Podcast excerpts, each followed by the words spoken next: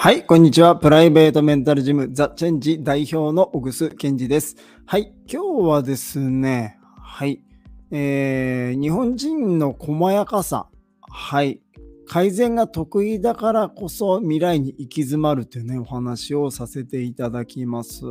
はい、これはですね、要はね、日本人っていうのはね、あの改善が非常に得意なんですよね。まあ、あと、ああいう着物とかね、伝統工芸とか見てもですね、すごい細やかじゃないですか。だからそういう意味でね、あのまあ、そういったことはね、はねよくわかると思うんですね。で、だからこそですね、まあ、これからの未来にどう生きていったらいいかがね、わからないっていうフェーズに来てるんじゃないかなというお話をね、させていただきます。はい、これどういうことかっていうとですね、あのー、まあ言ったらね、日本はですね、あまあ、追いつけ、追いつけ、追い越せでですね、あのー、まあ、やってきたわけですね。で、この改善っていうのはね、まあトヨタかな、まあそこから出てきた言葉かもしれないですけどね、まあ日本語なんだけど、もう世界に通じるね、はい、もう言葉になったんですね。改善っていうとですね、あの英語圏の人でもわかるっていうね、それぐらいね、こう改善が得意なんですよね。だけどね、逆言うとね、日本人が作った日本発祥のスポーツとかね、あんまりそういうのないんですよ。これどういうことかっていうと、要は、その大きい枠はもともとあって、その中でその改善したりとかですね、もう細やかね、ね時計とかもそうです、成功とかね、もうものすごい技術じゃないですか。着物とか見ても、まあ、あの、すごい技術なわけですよ。車なんかもそうだけど、まあ、もともとあれは、トヨタ佐吉ね、トヨタの創業者のトヨタ佐吉の息子、トヨタ喜一郎が、まあ、アメリカからこのフォードですね、フォードの車を何台か持ってきて、それをバラバラに分解して、これどうなってんだ、ああなってんだって言ってですね、まあ、それで言ったら、まあ、世界一の技術を持ったトヨタという会社ができたんですね。まあ、模倣が得意なんですね。で、ただね、あの日本はね、追いつけ追い越せでやってきて、追いもうね、追いついて追い越しちゃったんですね。どの国をもね。だから言ったらね、もうどの国をももう真似する国がない国になっちゃったんですね。そうすると、もうここからはね、独創性のみのフェーズ、世界に入ってくるんですね。はい。もう模倣するものがないわけですから、まあ、その前でいくと、あの、イギリスとかドイツのね、議会制民主主義とか憲法とかね、まあそういうのも模倣してきてですね、もう改善してね、あの、まあ、世界一のクオリティにしちゃうっていうね、何でもかんでもですね、はい。ということでね、まあ、ジャパン、メイドインジャパンっていうもうブランドができててあるんだけど、で、まあね、とにかくもう模倣するものがなくなっちゃって、もうこれからはね、そう、自分たちで独自に作っていかないといけないんだけど、その独創性っていうのかな、クリエイティビティっていうかな、それはあんまり日本人は得意じゃないんですよね。だから本当に日本から広がって広がったスポーツとかあんまないんですよね。うん、で、逆言うと、彼らはね、それが得意なんですね。でね、これね、あの、まあ、心の話っていうかな、そのとこに入っていくんですけど、これ何言いたいかというと、細かいとかクオリティが高いっていうことは、言ったらね、こう、きすごくね、こう、要は抽象度が低いっていうか、ガーッとこあのー、虫の目っていうのかな。はい。虫の目で見てるから細かい細かい結果技術が高まりすごっていう風になってくんだけどだからそのルールそのものを作るとかね枠組み自体を作るっていうのはですね鳥の目なんですね。抽象度が高い。かなりだから離れて物事を見てるっていうね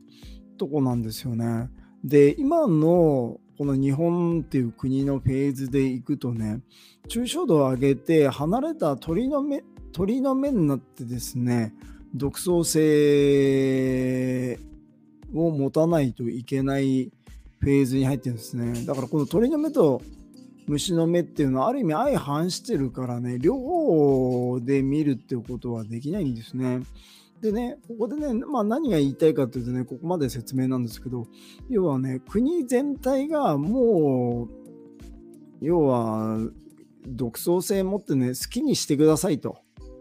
もう真似するとこはないですよ。もう自分たちで考えて自分が思った通りやってくださいっていう風なフェーズに国自体が入ってるわけですね。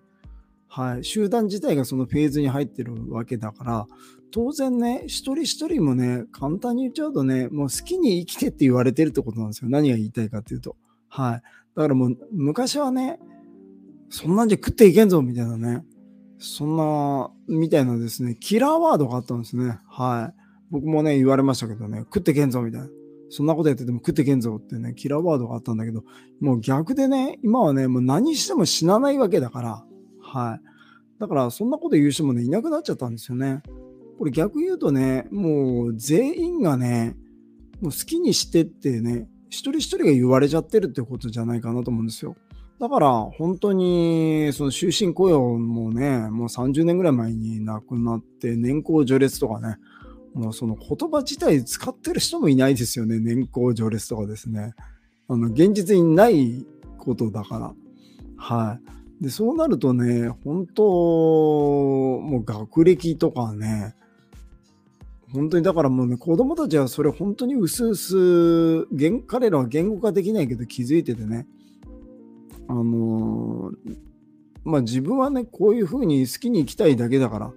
なのになんで学校行かないといけないんだっていうね、風になって、非登校じゃなくてね、不登校っていう状態になってると思うんですね。はい、不登不登校じゃなくて非登校ね。はい。で、この間もね、まあこの話はね、長くなるからまた次回しますけどね、まあ教育、文科省のね、政務次官だった人とも話したんですけど、まあ言ったらね、本当こう学校もね、なんだろう、富国強兵っていうかね、あの、明治初期に作ったシステムがね、今でも続いてるみたいなね。はい。だからね、まあその人にね、僕ね、聞いたんですね。どうしたいんですか？って、どうなってたらいいんですか？って言ったらね、その人が言ったのは、本当シンプルに言ってくれてね、要は教育の相対化って言ったんですね。これどういうことかっていうと、あの、今、教育が絶対化されてるんですね。どういうことかっていうと、店が1軒しかないってことなんですよ。うん、食べ物の部屋で言うと1軒しかないっていうね、牛丼の店1軒みたいなね。はい。朝も昼も晩もそれですみたいなね。で食べないやつバカみたいなね。だし、食べないやつはもう学校出たっていう資格は与えませんみたいなね。まあ、でも今そうなってますよね。はい。で行かない人はね、ちょっとカウンセリングして、朝昼晩牛丼で必ず牛丼なんですね、みたいな。で、食べない人、なんで食べないんだろう、なんで食べないんだろう、ちょっとカウンセリングとか受けて、カウンセリングルームとか作ったり、カウンセラーを学校に置いてみたいな。いや、そこじゃないでしょ、みたいな。はい。その牛丼しか食べちゃいけないっていうのをやめてくださいってね。なるほどだったら分かりやすいなと思ったんですね。はい。ということでね、まあ、あのー、要はね、もう一人一人がね、もうどうぞ好きにしてください。好きに生きてくださいっていう風に言われちゃってんだけど、うん、まあ、どうし、どうやって生きていったらいいかわからないっていうね、ところに入ってる人がほとんどなんじゃないかなと思うんですね。それは何でかっていうと、結局、今まではね、問題をね、出してくれたんですね。ぼーっとしてるとね。はい。ね、小学校、もうじき卒業、じゃあ中学だねとかね。中学はこう、高校はこう、そしたら傾向と対策はこうだとか、面接対策の面接対策セミナーみたいなのがあって、それ5000円ですとか、じゃあ面接のその対策のシミュレーションしましょうとかね、今度は就活ですとかね、はい、今度リクルートがいろいろ送ってきてくれたりとかですね、会社行くとですね、表せ、構成みたいなね、はい。まあ、とにかく問題をね、テストの問題みたいなやつをですね、ぼーっとしてると出してくれたんですけど、もう国自体がとにかくもう好きにしてっていうね、はい。もう追いつけ追い越せとかもうないですみたいなね。はい。うん。だからなんかドイツのワイマール憲法を模倣してとかもうないんですね。もうそういうのがなくなっちゃって誰もですね、問題出してくんなくなっちゃったからね、困っちゃってる、みんな困り果てちゃってるっていうのがね、あの現状じゃないかなと思うんですね。いや、あのね、ハッピーに、僕の話はね、全部そうなんですけど、チェンジの話はね、ハッピーに生きたければっていう条件付きなんですよ。はい。ハッピーだとかどうだとか、とにかく肉体が生きてさえすればそれでいいっていう人はね、はいまあ、この話はね、まあ、全くあの適用されない話なんですけどね、ハッピーに生き生きたければですね、自分をどういう方向に向けていかないといけないかという話をしててね、要はあのまあ好きに生きてください、もう問題も出してくれません。で、あの自分でどう生きていくか考えてくださいっていうところにね、国自体が入っちゃってるからね、まあ、一人一人もね、はいまあ、そういうふうに問われているっていうことなんだけども、まあ、日本人のもともとの、まあ、まとめに入ってるんですけどね、日本人のもともとの気質がね、だからそういう改善が得意なわけですよ。まあ、どんぐらい得意かっていうとね、昔、あの、今でも種子島っていうところありますけどね、あそこに種子島時高っていうね、あの殿様がいてですね、そこに戦国時代にね、あの、南蛮人が来てですね、種子島時高がね、あの鉄砲2丁買ったんですよね。で、その、今で言うと1億円ぐらい。だからものすごいぼったくられたんですけどね。まあ2丁買ってですね。で、1丁は使ってね、1丁はまあこれバラバラにしてね。で、まあこれとそっくりなやつ作れってね、命令したんですね。そしたらですね、日本人なんてすごいかっていうとね、もうそれから3、40年したらですね、あのー、世界一鉄砲を持ってる国になったんですね。世界一の軍事大国だったんですね、あの頃ね、戦国時代ね。っていうふうにですね、あの、鉄砲をゼロから作れって言われると、言われるとね、日本人はね、ちょっとあんまり得意じゃないんですよね。だけど、それを模倣しろって言ったらですね、あのー、さっきのね、豊田喜一郎しかり、はい、種子島時高しかり、もうすぐ世界一になっちゃうっていうね。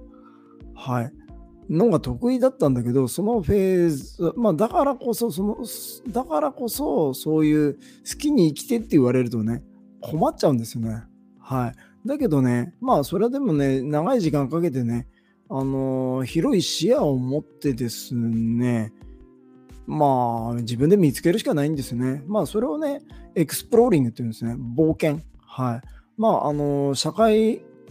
社会学者が、社会学者のリンダ・グラッドンっていう人がですね、ライフシフトっていうね、本を書きましたけど、その中でね、 exploring っていうね、言葉を使ってるんですね。はい。だからね、まあ若い人なんか、まあみんなやっててですね、長い時間かけてね、いろんな人に会ったり、いろんなものを見て見聞広めてね、エクスプローリングしていく中で、そういった、まあ企業とかもそうですけどね、はい。まあ、がされていくと。ということでですね、まあ、あのー、なんかね、こう、ハッピーじゃない、なんかこう、バシッとね、なんかこう、釈然としないのはなぜかっていうののね、解説をね、させてもらいました。要はですね、まあ、もう好きに生きてって言われてんだけど、どう生きてっていいかわかんないっていうね、ところで、なんでだろう、うーんってなんかこう、首かしげてですね、はい。まあ、人の命令待ってるというか、毎日人の命令を聞いてるみたいなね。はい。とこに入ってですね、苦しんでる人多いんじゃないかなっていうようなね、気がしてならなかったんでね、そういうお話をさせていただきました。はい。ということでですね、最近ですね、あのー、心理カウンセラーの片田さんとですね、はい、あの、感情をコントロールする方法、その2っていうね、講座をね、はい、あの、出させていただきましたんでですね、ぜひね、そのオンライン講座になってますんでね、はい、ビデオをね、あの、見ていただくっていうですね、そういうオンライン講座になってますんでね、それね、あの説明欄のね、下の方に貼ってありますんでね、あの無料でですね、見たり聞いたりできるところもたくさんありますんでですね、ぜひね、覗いていただけたらと思います。はい、ということでね、今日もね、最後までね、あの聞いていただきね、ありがとうございました。それではまたね、あの、次回お会いしましょう。さよなら。